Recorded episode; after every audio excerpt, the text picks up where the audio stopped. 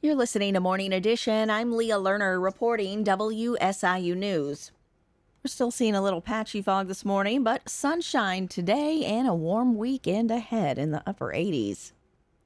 Amid the United Auto Workers strike, some advocates argue that it's time to implement clean car standards.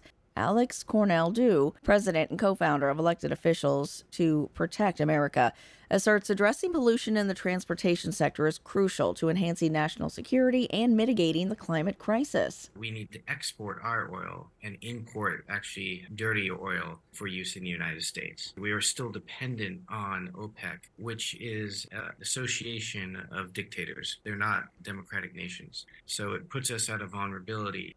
Transportation generates more greenhouse gases than any other sector of the U.S. economy, making up 27% of total emissions and 45% of all U.S. oil consumption. The American Red Cross continues to experience a national blood and platelets shortage and is asking the public to book a time to give as soon as possible. The Red Cross's John Brimley says donors of all blood types are urgently needed, especially type O blood donors and those giving platelets. To ensure the blood supply recovers, he says the Red Cross must collect 10,000 additional blood products each week over the next month to meet hospital and patient needs. For a list of upcoming blood drives in the region, go to redcrossblood.org or call 800-RED-CROSS. You can also download the Red Cross app. Illinois' Attorney General is raising new questions about possible environmental violations by Trump Tower. WBEZ's Dave McKinney has more.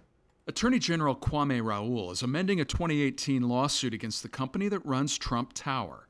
He alleges in Cook County Circuit Court that the downtown high-rise continues to pollute the Chicago River in violation of state and federal environmental regulations. The state says the owner of the building is significantly underreporting how much heated water it discharges into the river to operate its building cooling system. Raoul's office says the heated water poses a threat to wildlife in the river.